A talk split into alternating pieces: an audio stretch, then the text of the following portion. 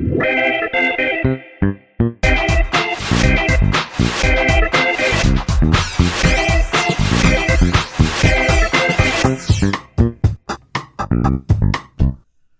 迎收听《朋友们》，我是十一，我是梅心，准备了一个童书的故事要献给你。为什么？跟你最近的行为模式有一点关系，因为我猜不透你，我想要用这一本童书打开你深层里面内心的一点小小的情感。我希望你可以投入在这个世界里面。好啊，那你说说看书名。这个书名叫做《我的礼物》嘞。哦，你要这么负面吗？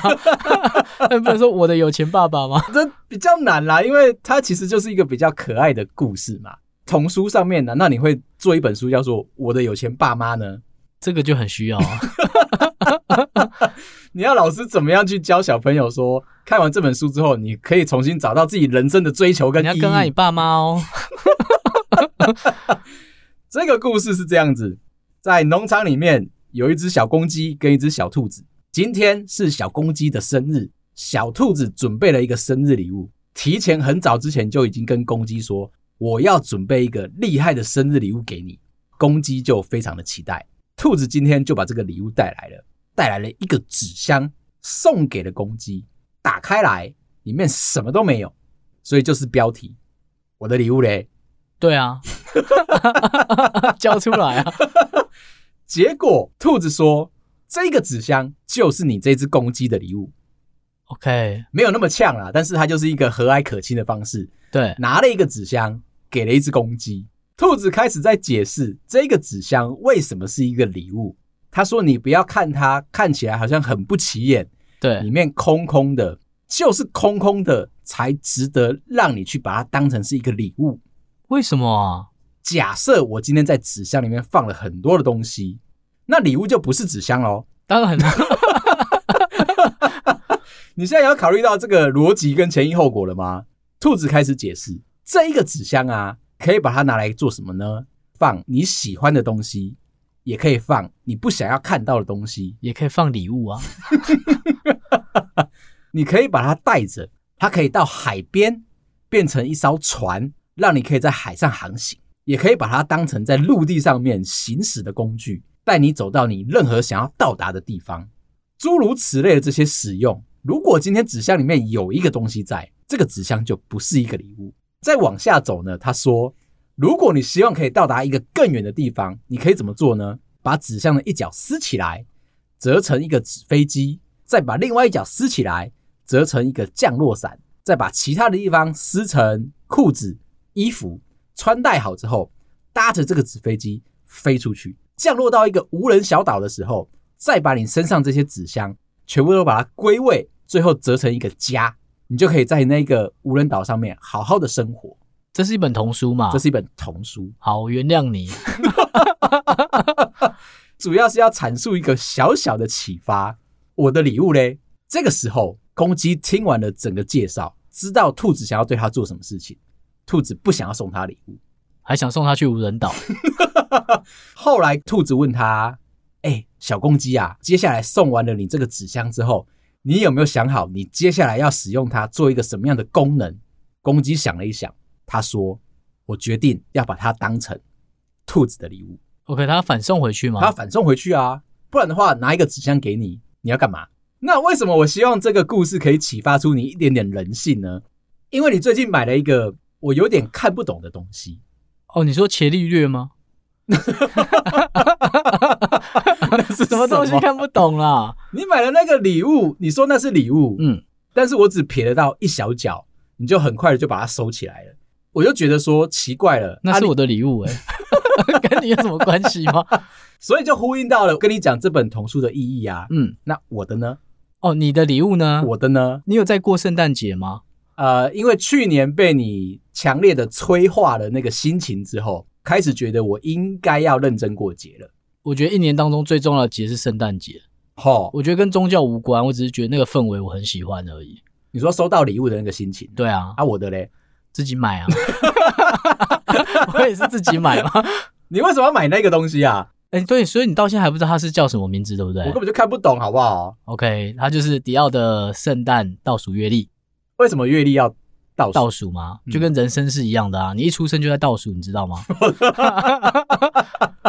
我知道，而且还有一部电影，就是专门在讲说，如果你一出生就开始变老，慢慢返老还童的话，会变成怎么样的一副德性？可是你还是没有跟我讲说，你到底为什么要买这个东西啊？就它里面有一些香氛香水啊，当然也有用不到的东西，不过它的墨数都不多啊，反正我爽啊。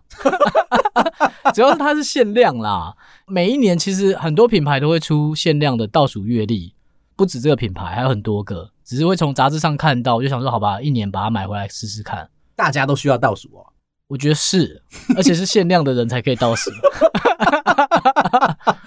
好啦，那我要讲回来，你知道我们的贴图现在开始有在市面上贩售了嘛？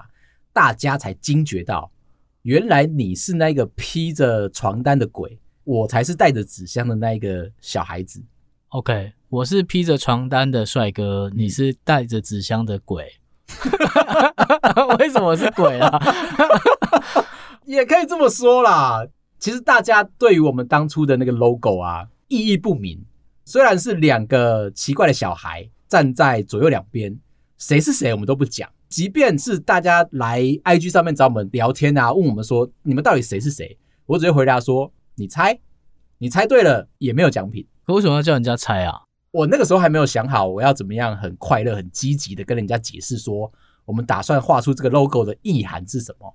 但现在因为贴图出来了嘛，你在用的时候你会更有感受说，哦，原来这句话是谁讲的？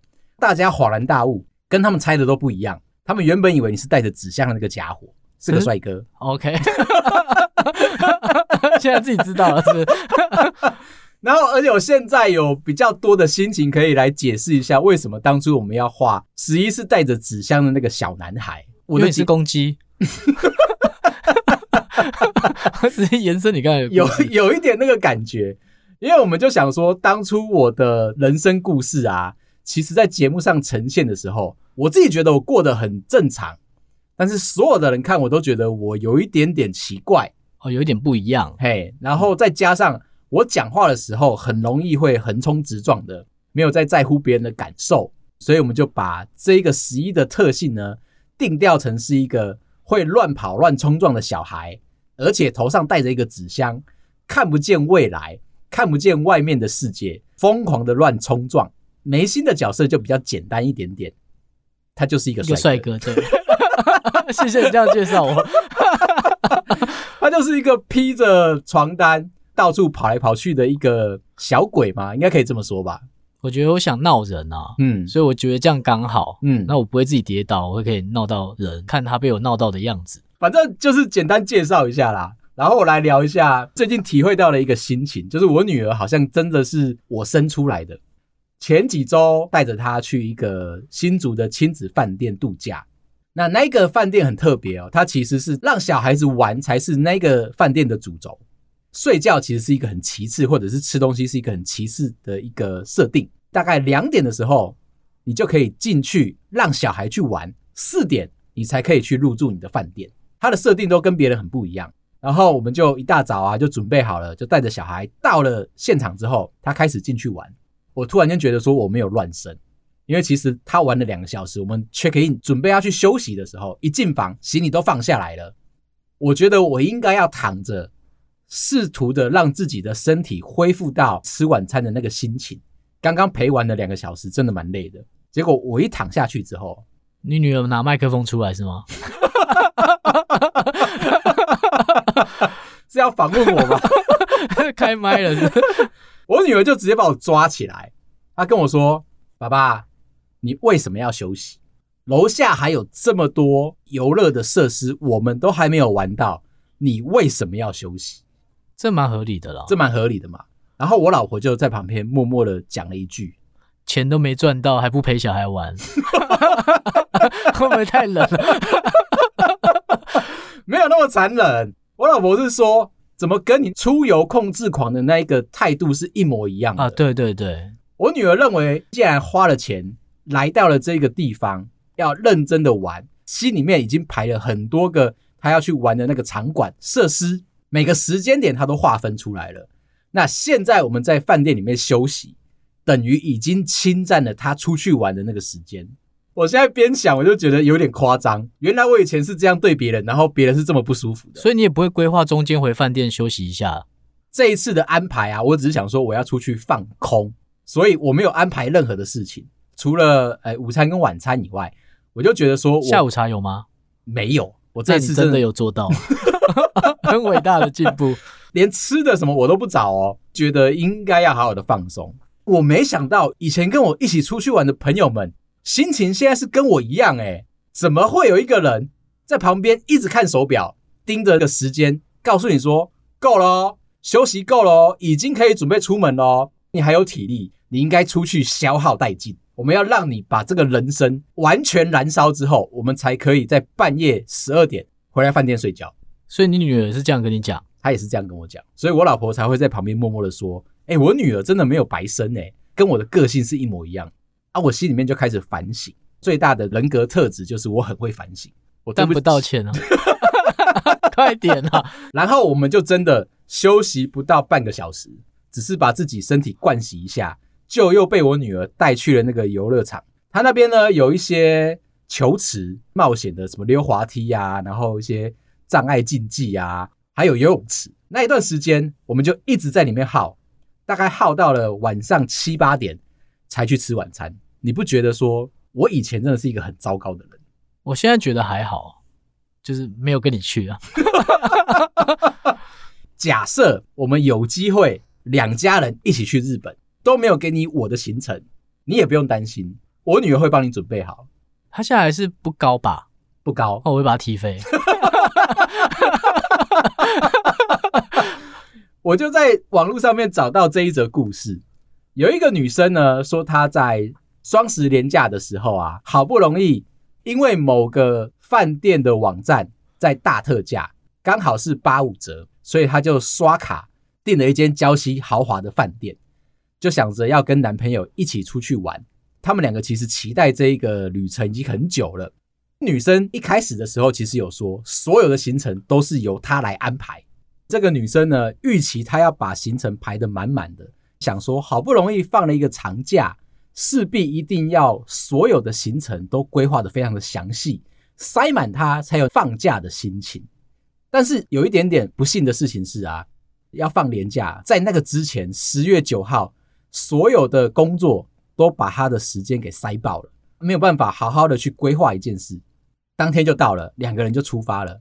最后啊，只规划了一个地方，其他的时间啊，完全就在饭店里面划手机、泡汤啊。他没有真的出去这样睡觉。原本心里面很纠结，是因为工作的关系卡住了，所以他其实是一个零行程，而且是充满着罪恶感，想说完蛋了，这一次居然没办法让我男朋友好好的得到一个。满足的廉价之旅，但没想到他们就只是单纯的在饭店睡午觉、吃晚餐、泡汤。结束之后，在回程的路上，她男朋友大力的称赞她，这一次没有安排任何的行程，整个放假超级的放松。我看到的时候，我惊吓到了，欸，原来你们大家都是这样玩的啊。你难得到一个地方啊。嗯你应该要体会当地的人文跟风俗民情，而你要享受那个环境带给你的悠闲跟快乐，所以就在饭店啊。嗯，经由这一次我带我女儿去新竹的这个亲子饭店之后，我才会深深的反省。今天我身边有一个行程的控制狂的话，旁边的人会超级不舒服，很焦虑吧？我女儿是很夸张哦，玩了一个路上的行程之后，她会开始指使我，告诉我说。等一下，五分钟之后我们可以休息一下。五分钟之后，我们就要去玩游泳池。那五分钟去抽根烟，对不对？抽完赶快回来哦。对，赶快回来，准备要着装哦。带小孩去游泳池玩啊！我女儿想要练习游泳，就必须要大人啊捧着它，这样捧着，让它浮在水面上来回走。那个游泳池来回有五十公尺，我走了四十趟。哇！在三个小时内，上班都要捧主管了，现在 下班还要捧女儿，突然间觉得好受伤哦！原来有一个行程狂会让别人这么的不舒服，诶，就开始羡慕了我们刚刚讲的那个放松型的饭店式度假，诶，很轻松诶，那一天就只要想着起床、吃饭、回去睡觉，人生就这样过完了。我就开始在规划，如果下次我有机会的话。应该要去日本玩滑雪。OK，你应该是没有学到什么。让你去滑雪场玩的话，可能会摔得遍体鳞伤，但是你会得到一身的帅气。而且你知道，滑雪场有一个很奇怪的一说法，叫做恋爱魔法。去到滑雪场之后啊，它会促进单身的人对单身的人产生情愫的一个地方哦，因为很接近吧？除了因为很接近以外啊，重点是看不到脸。穿着那些滑雪衣，第一件事情是滑雪衣都会比较大件一点点，男生看起来会比较雄伟、比较快，看起来有安全感；女生呢会显得更娇小，会让人家产生那种想要保护她的心情。你知道那个缆车啊，其实才是产生滑雪场恋情的一个重要因素。当你们两个人搭在那个上面的时候，它会越走越高嘛，当中就会出现心理学上面的吊桥效应。它原本的这个设定是说呢，有一个面目姣好的女生的实验员，就站在距离七十公尺高的摇摇欲坠的吊桥上，然后找了十几个男生来去跟这个女生聊天。女生会递给对方一张名片，说：“哎，希望你离开这里之后，可以打电话给我。可能是三天之后，完成率竟然高达百分之五十。”这几个男生在吊桥上面，心情其实有一点点的加速。觉得是不是小鹿乱撞？这个女生既漂亮，我的心里面又有一个悸动在，觉得说两个人出现了恋爱的那个感受。啊，女生又主动递名片来，是不是我们两个有机会可以成为情侣？男生离开之后，就会马上打电话给这个女生。平地应该也会做这件事啊。那为什么说它是吊桥效应？因为不要不理人哦。我感觉在闪躲。我是要解释说它的对照组。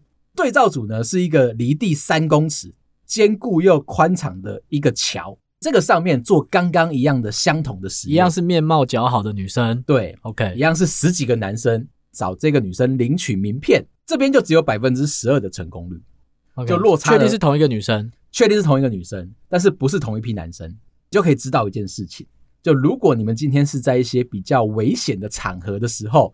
容易让两个人就会有那一种非常坠入情网的感受。懂了，懂了。好莱坞的电影其实都是在做这样的一个设计桥段，就像零零七嘛。对，嗯，你一个人一个女生这样深入敌境，然后突然间一个大帅哥跳下来跟你说：“我很有钱。” 不要在那边乱讲了，这就是吊桥效应啦。在滑雪场的时候，跟一个陌生的女子两个人坐在那个滑雪车上面。慢慢的这样往前走，甚至是我们如果去做猫缆，可能都会有一样的那个感觉。猫缆不是可以坐很多人吗？对啊，那你就会对所有的人都产生这个 前数字。做到下面是透明玻璃的，那一个的幅度会更大，屁股会很凉啊。日本有一个小小的恋爱迷信说啊，一对小情侣搭着缆车到了一个最高最高的点上的时候，两个人接吻了。就有可能在一起到结婚，可能是诅咒，这可能是诅咒。觉得说这整件事情很浪漫啊。还有一种像是你去海边看夕阳缓缓落下，到达水平面的那一个时候，两个人接吻，也有机会可以达到结婚的这个效果，也是个诅咒啊。也很怕太阳落下。最重要一点其实是滑雪场那个雪。太阳打下来之后，会有一个美肌光，让你整个人容光四散，就会觉得说这个人是个帅哥，是个美女，你就会特别特别的对他感兴趣。我还要找到几个恋爱的小迷信，而且我小时候有做过的。第一个是啊，自动铅笔，自动铅笔不是都会有笔芯吗？对啊，像我自己的话就很喜欢用二 B 的。你要尝试着把那个笔芯从自动铅笔的屁股一直嘟嘟嘟嘟嘟嘟嘟到一个最长，但是不能掉出来哦。刚刚好那个尾段的地方，这个时候你的整支笔是不是两倍长了？最前端其实是一整支笔芯，对不对？开始书写你喜欢的人的名字，这样怎么写啊？谁理你？我也觉得问很白痴的问题。然后写完，然后呢？有办法好好的用这个模式，就把你喜欢的人的名字写完，你们就有机会可以在一起。困难的点在于啊。以前的那个自动铅笔的笔芯，厂商都有一点点坏心，他都故意把它做的比较细一点点，让你在写的时候一不小心就会被折断，你就会损耗的非常的用力的话，你就会常常去补货嘛。就要在这个极尽折断的这个边缘当中，保持着你喜欢这个对象的心情，好好的一笔一画的把他的名字轻柔的写完，你们才有在一起的可能性。我觉得他是在试探一个人的诚心诚意。你如果喜欢他，你势必就会知道他的名字，心里面就想说我要默写出他的名字来，有一点像是写歌词啊，或者是那种默写的感觉。觉得写下来之后会渗透到你的心里面，写的越多，这个你有做过吗？我真的有做过啊！你用笔芯这样超级长，然后这样超级长这样写，甚至是拿很多支笔这样毛起来写，都没有办法成功。花了很多钱在买笔芯上面，这个时候你就要好好的思考，这是不是厂商的阴谋？应该是哦，是这么奇怪的迷信。你要试试看，拿着一支自动铅笔，然后把它按到最长，按到最长，然后开始写你喜欢的。如果断掉一小节呢？啊，那你们就不成功，你就要再重新再测试。它其实没有一个次数的限制，你是可以疯狂的无限制的使用它，直到有一天你们成功了，就有机会跟对方在一起。后来我真的找到了写这个名字的诀窍，挑一个名字笔画少的女生喜欢上，这样子才有机会。比如说，你找了凤飞飞好了哦，还有另外一个，我也曾经试过的。你还记不记得我说过我们以前小时候的那个铅笔盒？然后我很喜欢在上面玩，用橡皮擦丢女生，希望可以造成我跟她之间有机会小手摸到小手的那一个机会嘛，对不对？其实橡皮擦上面还有一个小小的心机，不是铅笔盒哦。你们直接讲橡皮擦就好了。你是不是都觉得我讲很多废话？对啊，没有，这是一个场景的描述。如果没有这么多刻画，带你回到小学的那一个教室。铅笔盒是蓝色的吗？铅笔盒可以是蓝色的。OK，女生的话就要，我猜你会买蓝色的。我不知道为什么。以前有所谓的五人战队嘛，他都会去刻画一件事情，主角一定要是红色的，看起来就是帅气的。配角呢，如果是男一，他就要是黑色的，就感觉起来就是比较阳刚一点，力气比较大，比较聪明的那一个男二，他就是蓝色的。所以我刚才称赞你了，欸，但是它有一个小缺点，蓝色那一个呢，只有脑袋，就不经打，这样就没有什么体力在。那我一直在刻画这个印象，就希望我是蓝色加黑色合，蓝黑色这样。对，但我不想要当红色，因为身为一个主角啊。人生实在太辛苦了，每一个故事的开头都是主角被攻击，被打得遍体鳞伤，旁边四个人看到了他之后，觉得他很可怜，大家才有那个热血，变成机器人一起下去救他，对，反打回去这样。但钱领的一样哦，那谁要当男一啊？男一比较有出道的机会，这些那个五人连者啊，这种五人战队啊，都是。帅气的日本男演员要出道之前的第一个作品，一个踏板这样。嗯，你一定要先有演过之后，你才有机会进入到演艺圈里面，当成一个当红炸子鸡。连那个苍蝇人也是吗？是，OK，确认一下，人家是假面超人，而且假面骑士他是只有一个人，他没有五个人一起跑出来。我记得他都骑一台很帅的机车啊，对，还有骑一台摩托车出来，一直到现在都还是一样。而且他苍蝇不是有翅膀吗？它的原型是蝗虫哦，名字很接近。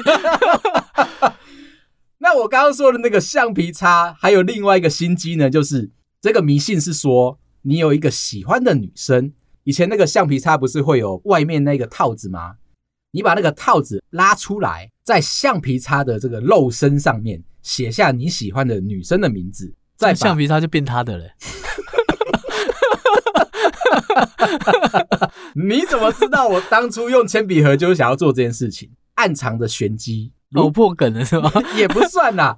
我当初的想法是这样，就是如果我把铅笔盒上面放上了橡皮擦，橡皮擦上面写上我喜欢的女生的名字，再把那个呃橡皮擦拿去丢老师，老师你打开一看，就知道是谁丢的。谁会知道啊？打开来是女生啊，对啊，是她丢的。那那个女生就被抓去罚站呢。我当初的做法其实是把那个名字写好之后，把这个橡皮擦射给那个女生，发掘到我的巧思，不小心的把这个橡皮擦的套子打开来一看，这个女生的名字在上面的话，就可以默默的理解到我喜欢她，因为是我把爱神的箭射向了对方。